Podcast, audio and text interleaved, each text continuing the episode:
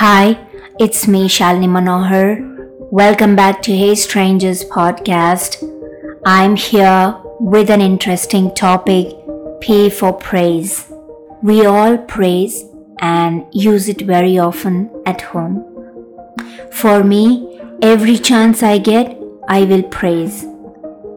I always try to see the good in others and praise for their hard work. I feel praise is necessary, just as grease is necessary to keep wheels turning like. I feel praise will help support learning goals. Being praised makes a person feel good about themselves and this can help to boost their performance.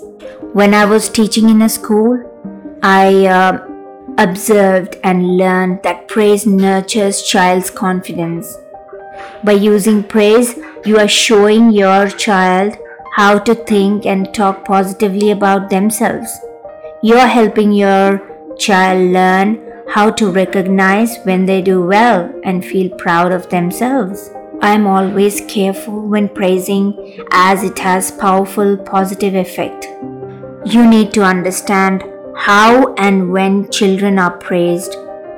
I make sure I praise sincerely and honestly. I feel you need to praise children's efforts and the process, not their achievement or ability. For example, praising a child smart for good grades may cause them to want to continue to prove that they are intelligent through good performance. This may motivate children who have succeeded to do more and try harder. Parents uh, can praise the process, which is another type of encouragement related to effort. Process includes not only effort but also other qualities such as uh, strategies, thoughtfulness, concentration, self corrections. You know, researchers have found that toddlers who receive more process praise perform better seven years later academically.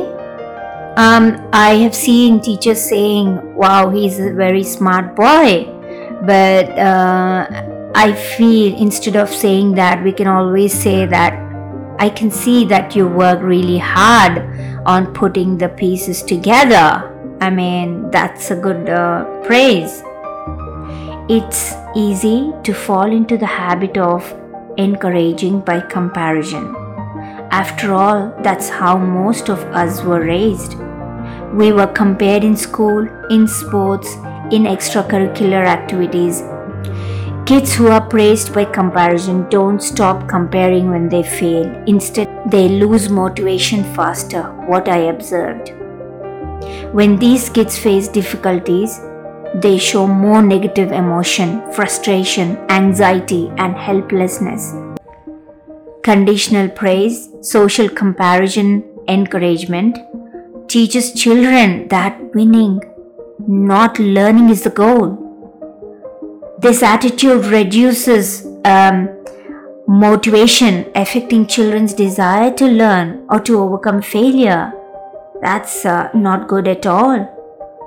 You know, to prevent failure, these kids avoid challenges or stop learning new things that require skills they don't already have an advantage over others. Never say like this, you are so good, just like your sister. Instead, you can say you are good at playing this game, or you solve the problem with such great focus. Never compare. Frequent praising also leads children to believe the absence of praise. Well, praise is a double edged sword. To avoid overpraising or sounding insincere, the best way to use words of encouragement is to give them spontaneously when they are not expected. Compliment something unexpectedly and authentically.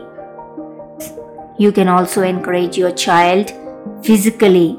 Example like uh, give them a big hug, high five, or pat on the back to acknowledge their achievements.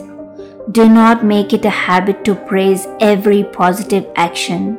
You don't have to praise every day to help kids feel motivated.